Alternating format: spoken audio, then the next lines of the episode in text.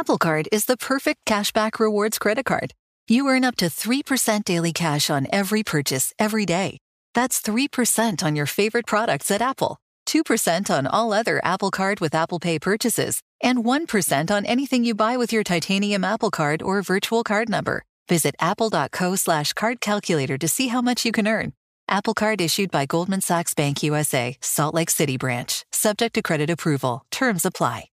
This episode of Stuff You Missed in History Class is brought to you by Get Your Guide. No matter where you are going on your next travels, Get Your Guide offers great ways to connect with your destination and make memories with locally vetted, expertly curated experiences. Things just as examples. You could go whitewater rafting in the Grand Canyon. You could take a tour of Pike Place Market in Seattle with a chef. There's a London Royal Parks and Palaces tour. All kinds of options wherever you are going. So discover and book your next unforgettable travel experience at getyourguide.com. Um. During Dell Tech Fest, score game changing innovations with limited time deals on select next gen Alienware gaming tech. New dimensions await with advanced gaming systems like the Alienware M18 laptop powered by an Intel Core i9 processor featuring awe inspiring visuals, liquid cooling, three dimensional audio with Dolby Atmos, and impressive overclocking potential. Your dream setup, amazing prices, and free shipping await you for a limited time only at Alienware alienware.com slash deals. That's alienware.com slash deals.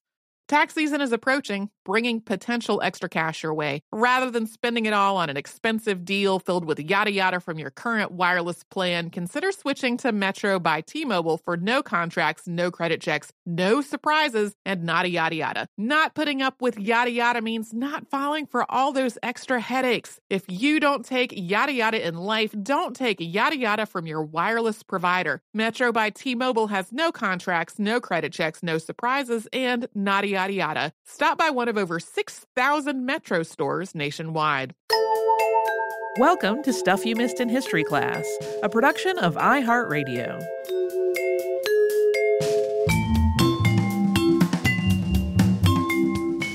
Hello and welcome to the podcast. I'm Holly Fry. And I'm Tracy V. Wilson. And uh little housekeeping up front. This is a sponsored episode. It's sponsored by Mazda.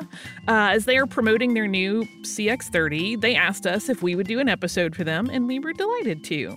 Uh, we threw around a lot of ideas for this episode, but one that kept coming back to us and kept coming back up was bonsai. And it is an art form that feels uniquely special, at least to me at this point in time, where we're all feeling very disconnected because tending bonsai is used by some folks as a way to meditate and reconnect to nature and feel a little more centered. And for me, it's also really easy to think about bonsai and history together because there are some very, very old bonsai in the world. Uh, we will talk about a couple at the end. So, Today, that is indeed what we are talking about. Uh, and to give you a, a, rundown of how this episode will play out, first, we're going to just quickly cover what bonsai is as kind of a level set, because there are some misconceptions, particularly in the Western world, about it. Uh, and then we're going to talk about its origins in China and its development in Japan, which is the country it's probably most associated with in popular culture, anyway. And then a little bit about how it became a subject of fascination for the Western world. And then at the end, we're going to talk about a few notable bonsai. In very broad terms, bonsai is the practice of cultivating plants in containers with a goal, uh, in the words of the Oxford Companion to the Garden, to quote, suggest a natural scene or the abstract beauty of a tree in nature. Normally, these plants are grown in coarse soil in very small trays or pots. And there's a really wide range of plants that can be grown in this way, although woody perennials are the favored option. They all need a fair amount of attention and care with the regard to their watering and their pruning, as well as occasional feeding. Bonsai practice generally creates a simplified version of a larger plant, and that's simplified to accommodate the smaller scale. A mature, well maintained bonsai typically has horizontal branch growth to create some width, and sometimes even branches that reach downward. Uh, we'll talk about some of the styles in more detail in a moment. And it also has a full but compact foliage on top. So sometimes, like the sort of classic bonsai that people may think of when they hear the word is one that has foliage that looks sort of like clouds at the top. And the small size of the plants uh, is not the result of genetic selection or modification. It's careful design and cultivation from the time they're seedlings. And the size range for bonsai, I've been mentioning how small they are, but it is not as restricted to smallness as you might think. There is actually a size classification system that allows for varying sizes of bonsai. Uh, and the large bonsai that are in that are as tall as 80 inches. That's about two meters. So that's a substantial tree. There are a number of different styles of bonsai, and they're inspired by different ways that trees grow in nature. A bonsai does not need to fall into one of these categories, and there are just vast variations in interpretation of the categories. But they offer a good way to guide the styling for a horticulturist. Here are a few, but this is not an exhaustive list at all. There are also subdivisions within many of these styles, and also entirely different styles that are not part of this list.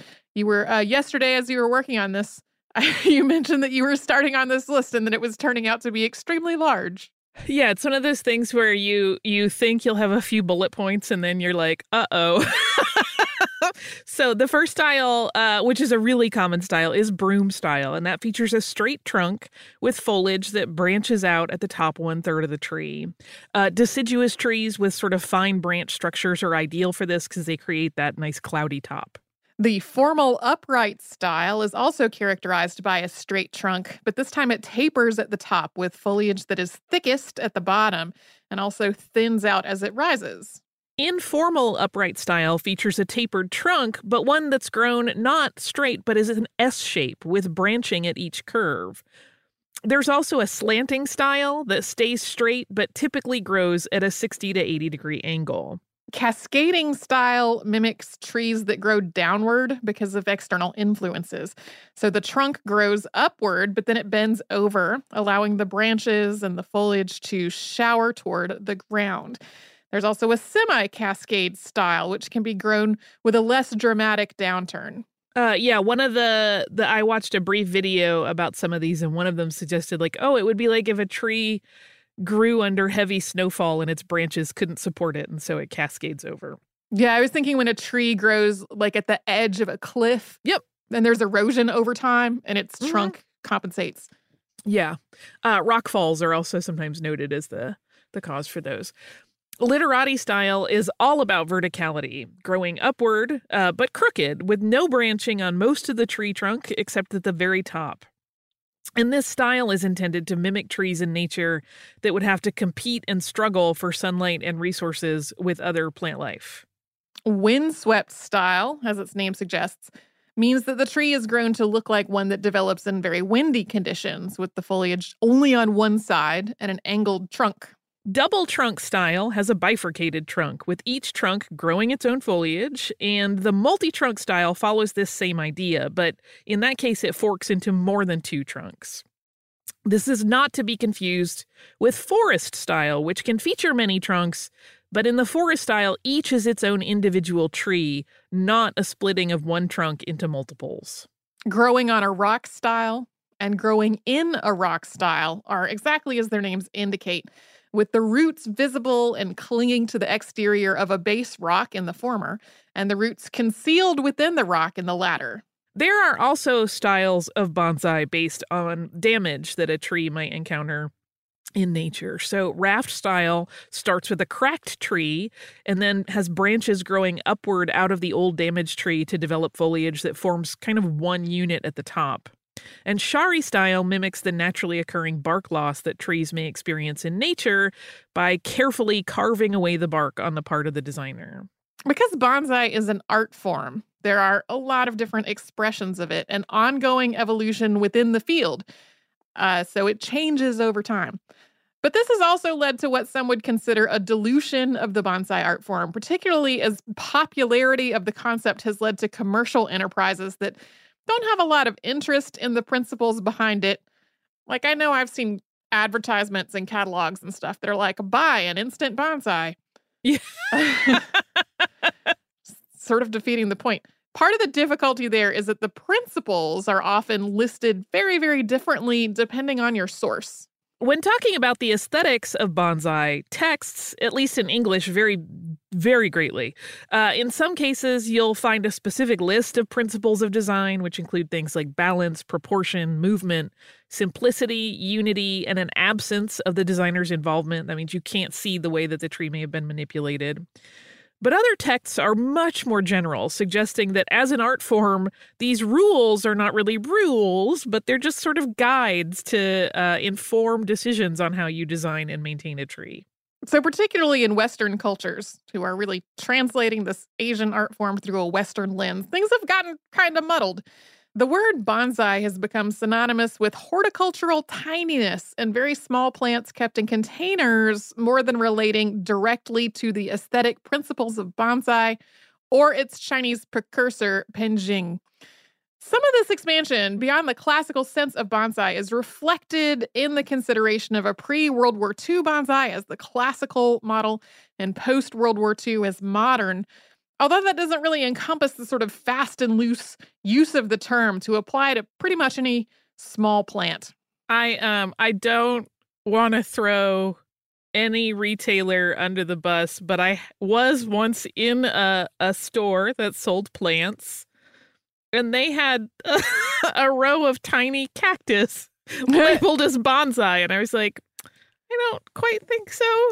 Uh, well, when when I was a child, there was a, a catalog that I particularly loved to look through, and it sold something that it described as a grow your own bonsai kit.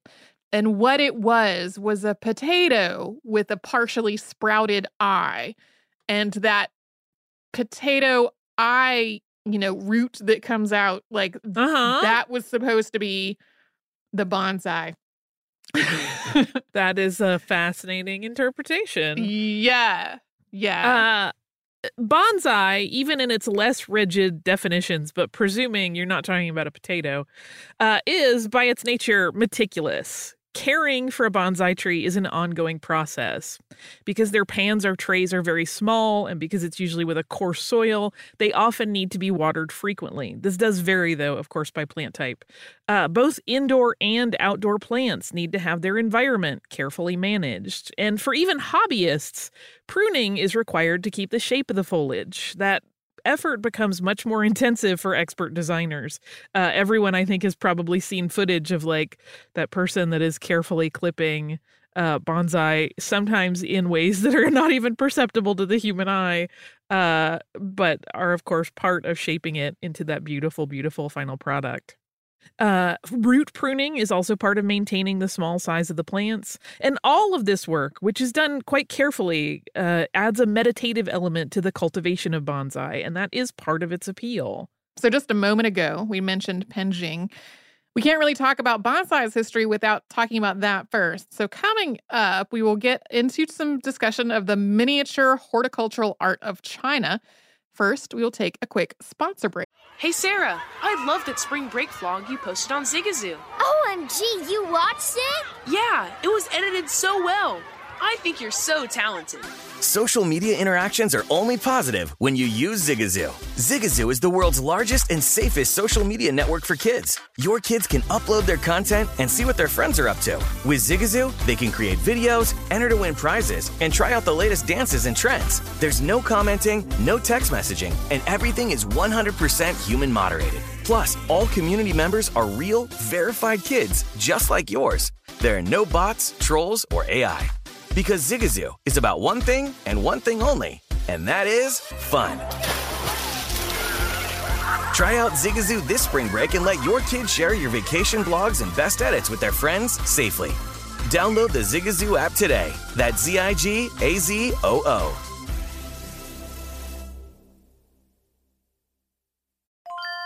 I'm Tracy V. Wilson from Stuff You Missed in History class. Did you know small businesses make up 99.9% of all businesses in the United States? The world is powered by entrepreneurs, and if you're a small business owner or even someone dreaming of starting your own business, then you'll want to check out season two of Mind the Business Small Business Success Stories from Ruby Studio, from iHeartMedia, and Intuit QuickBooks. And every episode, hosts Austin Hankwitz and Janice Torres talk to entrepreneurs about how they've grown from the lessons of launching and nurturing a small business and how they have found success being their own boss. From the excitement of first starting out to finding the right tools and resources to process invoices and payments like QuickBooks Money, you won't want to miss these inspiring stories of entrepreneurship and discovering ways to business differently so you can too. And if you're a small business owner or even someone dreaming of starting your own business, then you'll want to check out season two of Mind the Business Small Business Success Stories from Ruby Studio, from iHeartMedia, and Intuit QuickBooks. There's plenty to celebrate in March and. Ex-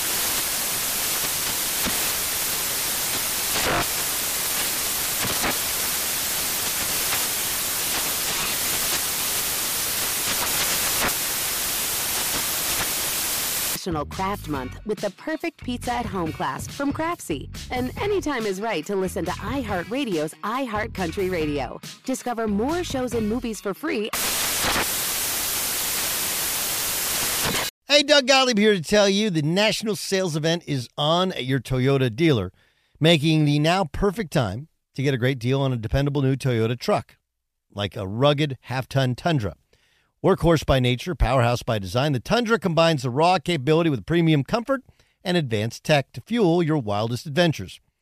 With the available iForce Max hybrid powertrain, you can take electrifying horsepower further than ever before. Or check out the fully redesigned Tacoma, delivering trail dominating power and captivating style. The new Tacoma was born to make your off roading dreams come true. With new available tech, this legendary truck is getting even better. When you buy a Toyota truck, you buy Toyota dependability, meaning your truck will hold its value long into the future. So visit your local Toyota dealer and check out the amazing national sales event deals when you visit buyatoyota.com. Toyota, let's go places.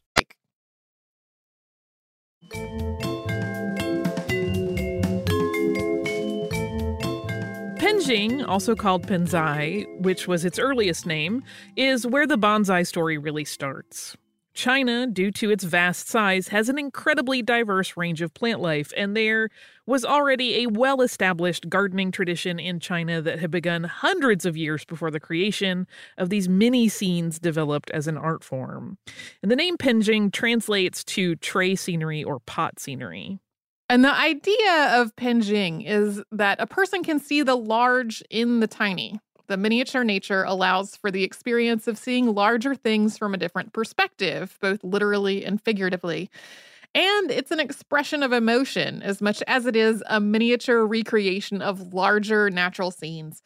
Reverence for large scale natural forms like mountains and forests informed the development of Penjing as a way to connect to nature. But penjing is not only about plants. There are actually three types of penjing tree penjing, landscape penjing, and water and land penjing. And all of this is meant to form a blended balance of nature and art. The natural elements can almost be considered as artists' media to be combined with other media, such as small sculpture or arrangements of stones. One source that I read likened it to a landscape painting, but one that is alive and with greater dimension. And because of this, Penjing works are often revisited after they're completed, not just to maintain the, the living floral elements, but also to be reworked to accommodate the growth of the living plants within them. So you might need to change around where the sculpture sits depending on how your your tree in the scene has grown. While there were miniature gardenscapes created as far back as the Shang Dynasty, which lasted from about 1600 to 1046 BCE, the first evidence of Penjing is from the Han Dynasty. That's around 200 CE. So what we have from that 200 CE is is a picture, a painting of Penjing, not the plant itself. And that representation is a fresco in an Eastern Han tomb that features six red flowering plants. They're arranged in a small round container, and then that sits in a square frame. This art form would have initially been something that was reserved for the wealthy and the privileged, so it makes sense that its first evidence is on a prince's tomb. From the 3rd to the 5th centuries, Buddhism and Taoism became highly influential, leading people to eschew the trappings of money and engage instead with nature. And as a consequence, Penjing developed greatly during this time as people sought ways to have nature, even in its smallest form, in their everyday lives. Penjing became entwined with the idea of cultivating one's character and one's appreciation for beauty. Another huge period of growth for this art form came in the 7th through the 9th centuries during the Tang Dynasty. When arts flourished, this was a relatively stable period in Chinese history. One of the most famous historical depictions from Penjing is from this period. It's a mural on a mausoleum for Prince Zheng from uh, the year 706, and it features a servant woman carrying a tray with a miniature scene on it with rocks and fruit trees. Evidence of Penjing appears from throughout the Tang Dynasty in the 8th century. It's written about in poems and it's documented as something that people would cultivate for their own homes, often incorporated into their outdoor landscapes. So you would have it in your yard, for example. In the 10th century's northern Song dynasty, it was similarly represented in art. And this is when the water and land Penjing also developed. During this time, it appeared in a lot of poetry and paintings as well, sometimes as a decorative element in a larger scene, but often as the subject of the work itself. This appreciation and representation of Penjing continued over the next two centuries. Then, sometime during the period when the Song dynasty and the Japanese Heian period overlap, Penjing made its way to Japan. We will be coming back to Japan in just a moment. During the Ming Dynasty, which spanned the years 1368 to 1644, Penjing not only flourished, but more and more ideas of it beyond an object of beauty were recorded. Writer Tu Lung declared that smaller Penjing that could, quote, be set on a stool or table were the best ones, followed by Penjing intended to sit in courtyards. And he also wrote advice on what he believed were the best aesthetic principles of the art form, preferring the look of aged trees, such as those in images by a number of famous painters. He stresses as well that though plants in Penjing could be trained with stiff fibers or string, there should be no appearance of such manipulation in the final product. That is something that continues in these art forms today. During the Qing dynasty, which followed the Ming and lasted until 1911, the possibilities of Penjing expanded really significantly. The limits of this art form were tested, they were expanded, more and more creative concepts emerged. During this time, regional styles also developed, and there were books about the art that rapidly grew in number, including writings that talked about the virtue of creating Penjing for pleasure. It started to take on an identity not just of something that could bring a person closer to nature, but also as something done simply for the pleasure of creating it. Yeah, it kind of switches and becomes not uh, just this meditative thing, but also not leaving that idea behind, but also like kind of being pitched almost as a hobby. Like you could do this too. Uh, as part of this developmental period, more decorative containers came into fashion. And Penjing, which had long been the subject of visual art and poetry, then started to mimic the concepts of those arts in its execution. So to to represent the same ideas and concepts of a painting in the Penjing or the ideas of a poem in the execution of the scene. When the Qing dynasty collapsed in 1911, that marked a downfall of the popularity of Penjing as well, at least for a while. But in the last 50 years, there's been a renewed interest and appreciation for the art form in China. In 1981, the Chinese Association of Flower and Penjing was formed. That group later folded into the Chinese Society of Landscape Architecture under the header of Flower, Penjing, and Stone Branch. And that's been tasked with mounting an exhibition every four years, starting in 1985. The Chinese Penjing Artists Association was formed in 1988 with a mission to continue to share the art form throughout the country. Penjing has spread around the world and has gained popularity, in many cases, alongside Japanese bonsai. The two art forms are often shown at the same expositions, with Penjing often offering gardeners and viewers a less austere alternative to the usually more formal forms of bonsai. So, as we mentioned a few moments ago, the art of Penjing made its way into Japan during the Heian period. That's a period we've talked about on the show a couple of times before. In the fiction book The Tale of the Hollow Tree, which was written in Japan in 970, The merits of cultivating trees is mentioned in a passage that's often quoted in bonsai histories. Quote, a tree that is left growing in its natural state is a crude thing. It is only when it is kept close to human beings who fashion it with loving care that its shape and style acquire the ability to move one.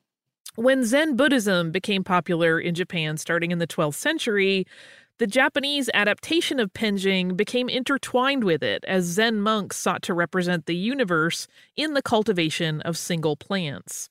And this is actually the source of many of the aesthetic ideals that shaped bonsai and continue today, and it's why Japanese bonsai tends to be a little bit more stark in contrast to its Chinese origins. But while this is an important aspect of the development of bonsai, it's worth noting that the exact start of the bonsai tradition is not something that's universally agreed upon. Um, we, we have been talking about all of these these pieces of the puzzle in its history, and some people will point to like China as the origin versus others who want to put it more in uh, Japan is when it really becomes bonsai, and uh, it's a matter of debate.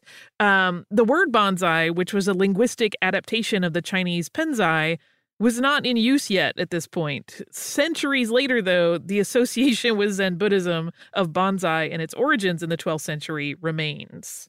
The idea of growing trees in dishes in Japan reached beyond monks as well. But often the dishes were a lot deeper. They were bowls instead of pans.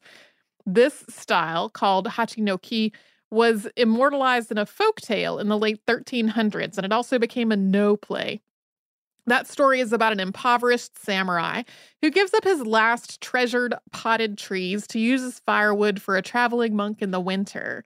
In the second act, it's revealed that the monk was actually the shogun, Tokiyori Hojo, who helps the samurai regain his fortune in the end. This was a really popular story, and woodblock prints depicting it were popular for hundreds of years. Over time, small cultivated container trees became so culturally significant in Japan that most people would have had one in some form. But these were still not bonsai in the sense we would think about them today. That name, again, did not even exist until the beginning of the 19th century, and that was when that Chinese name was adapted and adopted during a summit of scholars. In doing so, they wanted to set apart the common hachinoki from the more artistic efforts at growing trees in shallower vessels with greater design and intent. And there had already been shows for dwarf potted trees in Kyoto. So, this separation and definition helped codify standards for shows and competitions to include bonsai as a distinct, separate thing going forward, leading eventually to formal showings of bonsai that started in the 1930s. As the 19th century played out, bonsai was recognized as its own art form in Japan to the degree that formal writing, horticultural theory, and shows started to become really common. The different styles of bonsai started to develop, and methods of training trees changed to include the use of wire instead of stiff natural fibers. We'll talk next about a natural disaster and its impact on bonsai in Japan in the 20th century. But before we do, we're going to have a quick sponsor break. Hey Sarah, I love that spring break vlog you posted on Zigazoo. OMG, you watched it? Yeah, it was edited so well. I think you're so talented. Social media interactions are only positive when you use Zigazoo. Zigazoo is the world's largest and safest social media network for kids. Your kids can upload their content and see what their friends are up to. With Zigazoo, they can create videos, enter to win prizes, and try out the latest dances and trends. There's no commenting, no text messaging, and everything is 100% human moderated. Plus, all community members are real, verified kids just like yours. There are no bots, trolls, or AI. Because Zigazoo is about one thing and one thing only, and that is fun. Try out Zigazoo this spring break and let your kids share your vacation blogs and best edits with their friends safely. Download the Zigazoo app today. That's Z I G A Z O O.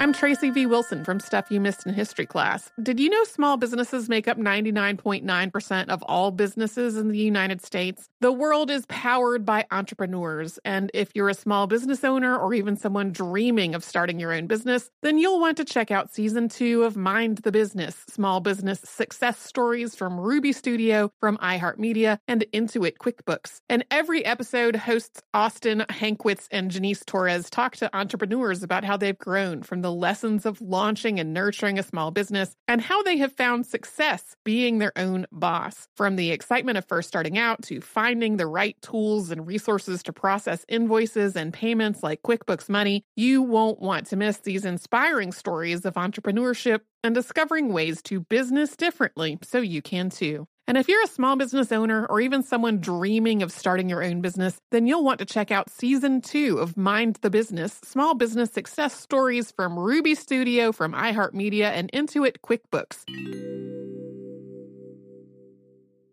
There's plenty to celebrate in March and. Ex-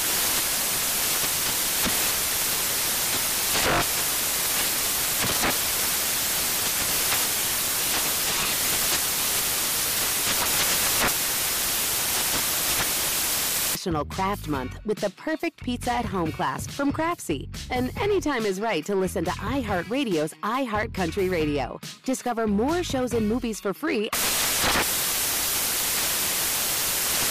Hey guys, it's Rich Davis from Cavino and Rich here to tell you the national sales event is on at your Toyota dealer, making now the perfect time to get a great deal on a dependable new SUV like an adventure ready RAV4.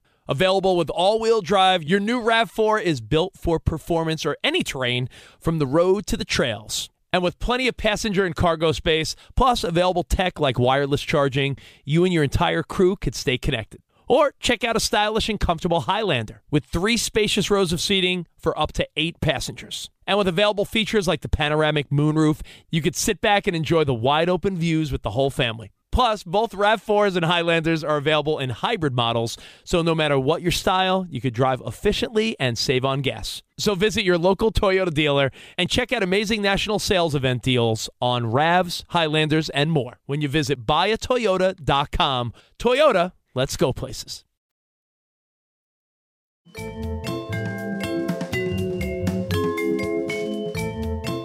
We have talked on the show before about the Great Kanto earthquake, which obliterated Yokohama and much of Tokyo and killed more than 140,000 people. And that also impacted bonsai. A robust nursery industry of growers who specialized in training bonsai had developed in Tokyo in the decades prior to the earthquake.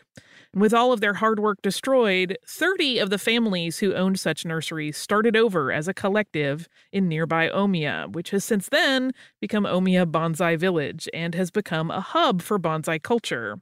In 2010, it became home to the Omiya Bonsai Art Museum.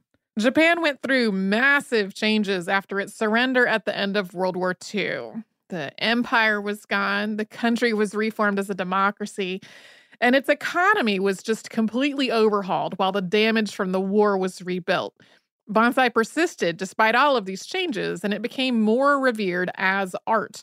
In the second half of the 20th century, there was a dip in bonsai's popularity in Japan. But in recent years, there's been a resurgence, and one that's been accompanied by experimental designs that really stray from the more formal predecessors that we've been talking about. Yeah, I am not an expert uh, by any means, but one of the things I was reading uh, mentioned how the some of the newer forms of bonsai are a little more wild, and I I wonder if they're getting a little bit more back to their roots in Penjing. Bonsai related items were in the U.S. as far back as the colonies. Trading agreements with China led to the import of goods that were new and novel to North America. And the same seeds of the cultural fetishism and ethnocentric views of Victorian England with regards to Asia were definitely in place in the United States colonial days. So items like miniature plants from Asia became prized elements of personal collections. Several world expositions starting in the 1870s featured displays of dwarf trees from Japan. European and North American attendees wanted to see these plants, and that desire had been stoked by centuries of written descriptions by travelers to Asia who had described the practice of horticulture in miniature. This eventually led to the first book in the Western world about bonsai, which was published in France in 1902. A tourist industry grew in Japan, which sold inferior quality bonsai to European and American tourists who then brought them home. This led to some of the misinformation about this art form. Yeah, unfortunately, uh, trading on the fact that that uh, Western tourists didn't really know what they were buying also caused a lot of confusion in the West about bonsai. Immigrants from Japan to the U.S. brought the bonsai tradition with them, although horticulture knowledge was by no means ubiquitous among the people who traveled across the Pacific to work as laborers. As bonsai continued to fascinate U.S. gardeners and hobbyists, this led to some opportunities for Japanese experts in bonsai to share their knowledge through demonstrations and teaching sessions, which were often organized by garden clubs. Eventually, clubs that focused specifically on bonsai began to form in the US, starting on the West Coast. Penjing had more difficulty in gaining appreciation in the United States, thanks in part to the Chinese Exclusion Act. In 1915, the Japanese government shipped bonsai to the San Francisco Panama Pacific International Expo for exhibit. Several of these bonsai were hundreds of years old, the exhibit was seen by 19 million visitors, and that sparked an all new level of interest in bonsai in the US. That interest was impeded by a plant quarantine law in the 19 teens because that prevented new bonsai from entering the country. That was part of an effort to protect North American agriculture from invasive species of pests. Another previous show topic had a significant impact on bonsai in the United States. Executive Order 9066, which we have talked about and which displaced many Japanese immigrants and their citizen children, forced the growers that had established nurseries on the West Coast to abandon their work, leaving countless plants and their livelihoods to die. In some cases, bonsai masters that were in camps tended to trees during internment as kind of part of their coping mechanisms, and we will talk about an example of one of those in just a moment. Bonsai had a surge in popularity in the US starting in the mid 20th century. One of the drivers was servicemen who were returning from duty in Asia and brought bonsai plants home with them as mementos or as gifts. These plants got the nickname rucksack bonsai, but once these plants had been brought back to the US, the soldiers started to realize they didn't actually know what to do with them or how to take care of them. And while the West Coast had a degree of established bonsai culture by this time. On the East Coast, bonsai were less familiar, at least to the middle class. The wealthy had been purchasing imported bonsai since the turn of the century, but for the average person they still didn't really know what what the whole thing was about. And so to fill that gap in knowledge the brooklyn botanic garden published a booklet on bonsai care that was one of the first guides to the art published in the united states for novice practitioners. And it also helped spread interest in this art form Soon, there was enough interest for the Botanic Garden to have expert Kan Yashiroda teach classes on bonsai. And Yashiroda also wrote several books on this art in his lifetime, and his book, Bonsai Japanese Miniature Trees Their Style, Cultivation, and Training, is still very popular on the secondary market. If you find a good quality first edition, you're going to pay hundreds of dollars for it. Throughout the second half of the 20th century, bonsai, as both an art form and as a hobby, has continued to be popular outside of its countries of origin. While some people appreciate bonsai and penjing solely as examples of art, caring for these plants continues to be a source of calm and contemplation for both practitioners of Zen Buddhism and for secular enthusiasts. You can even find courses in bonsai as meditation. And while there are innumerable bonsai around the world, there are famous bonsai. And so I wanted to make sure that we touched on a few of those. The bonsai, believed to be the oldest in the world, is more than a thousand years old. It's part of the collection of the Crespi Bonsai Museum in Milan, Italy. The museum calls the large size ficus the prince of the museum collection. It's been with the museum since it was acquired from a private collector in 1986. It's been tended by generations of both Chinese and Japanese masters, and it requires daily care and attention. Perhaps the most notable long lived bonsai is a Japanese white pine that's part of the National Arboretum in the collection of the National Bonsai and Penjing Museum in Washington, D.C. This tree is 390 years old, interesting enough on its own, but it survived the bombing of Hiroshima when the atomic bomb Little Boy was dropped in World War II. And it was given to the U.S. as a bicentennial gift, along with 52 other examples of bonsai by Masaru Yamaki, a Japanese master of bonsai. But even the museum did not know this tree's history until the master's grandsons visited to check on the tree that they had heard about in their family stories. Uh, that happened in 2001, and suddenly everyone knew about this Hiroshima surviving bonsai. In February 2019, seven bonsai were stolen from the public collection of Seiji Iimura, the bonsai seller in Tokyo. One of them was a valuable 400 year old Shimpaku juniper with an estimated value of more than $50,000. Seiji Iimura and his wife Fuyumi appeared on television and pled with the thieves to please water the tree, which would not survive a week without proper care. Earlier this year, and we are recording in 2020, two bonsai trees were stolen from the Pacific Bonsai Museum in Federal Way, Washington. And one of them was a Japanese black pine, and it was of particular historical significance. It had begun its life in a tin can in a Japanese internment camp. It was cultivated by one of the detainees there. The other tree was also important. It was a silverberry created by artist Kyoko Hatanaka in 1946. The museum put out a call on social media for their returning, promising that they would just not ask any questions. They were just afraid that these irreplaceable trees would die without proper care. Three days after the theft, the trees reappeared in the museum's driveway.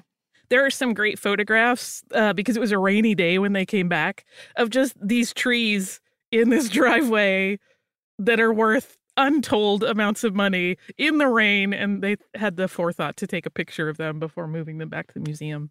Uh, an article about the Hiroshima survivor bonsai featured a quote from the curator of the National Bonsai and Penjing Museum, Jack Sustic, and it, I felt like it captured part of why this art form is so captivating, as he contemplated the constant daily care that older examples of bonsai require. He said, quote, I always like to say bonsai is like a verb. It's not a noun, it's doing. I love that quote. Mm-hmm. It is amazing to me when you think about. Uh, I had this moment last night where I was trying to explain this to one of my friends, and I was like, if these trees could talk, because a thousand year old tree has seen some stuff. Yeah. um, and I, I just am like bowled over by by their long histories and the things we will never ever know about them. Um, which is very, very cool. Uh, I do have listener mail. It is from our listener, Haley, who writes Hi, my name is Haley. I'm a big fan of your podcast. I have a few suggestions and ideas for future podcast ideas. I really love learning about historical hoaxes. Me too. And I recently wrote an essay for school about the Mechanical Turk. I haven't listened to all your podcasts, so if you've made a podcast on this topic, then another of my favorite historical hoaxes is a donation of Constantine we did the donation of Constantine. Uh, we also have done uh, some episodes on automata. In 2013, we did one on five historical uh, robots. Uh, she also mentions our James Baldwin podcast that she thought was amazing, uh, and then she gives us some other suggestions of of potential interesting uh, black figures in history, which is very cool. Some of those we have covered. But Haley, I just want to say thank you for listening. we clearly share some of the same interests, and if you would like to write to us, you could do so at History Podcast at iHeartRadio.com. You can also find us pretty much everywhere on social media as Missed in History. It is also easy as pie to subscribe to the podcast. You can do that on the iHeartRadio app, at Apple Podcasts, or wherever it is you listen.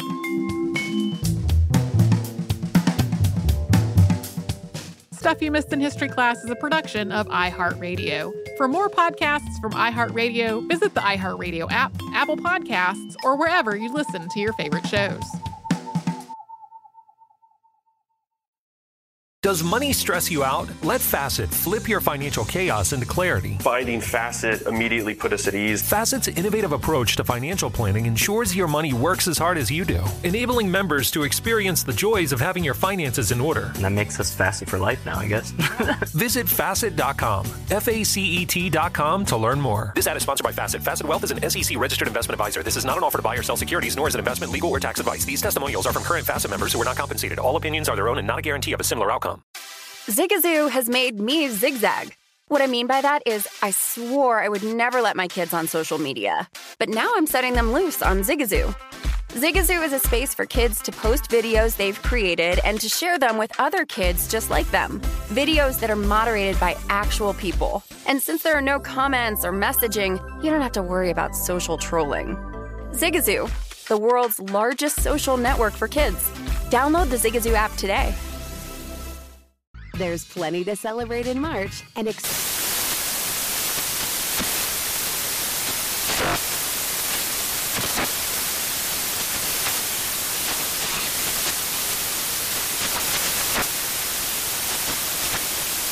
National Craft Month with the perfect pizza at home class from Craftsy. And anytime is right to listen to iHeartRadio's iHeart Country Radio. Discover more shows and movies for free. This is Tracy V. Wilson from Stuff You Missed in History class. The national sales event is on at your Toyota dealer, making now the perfect time to get a great deal on a dependable new car. Like a legendary Camry built for performance and available with all wheel drive, you can count on your new Camry to get anywhere you need to go. Or check out an affordable and reliable Corolla with a trim for every lifestyle. From the hip sedan to the sporty hatchback, there's a Corolla built just for you. Check out more national sales event deals when you visit buyatoyota.com. Toyota, let's go places.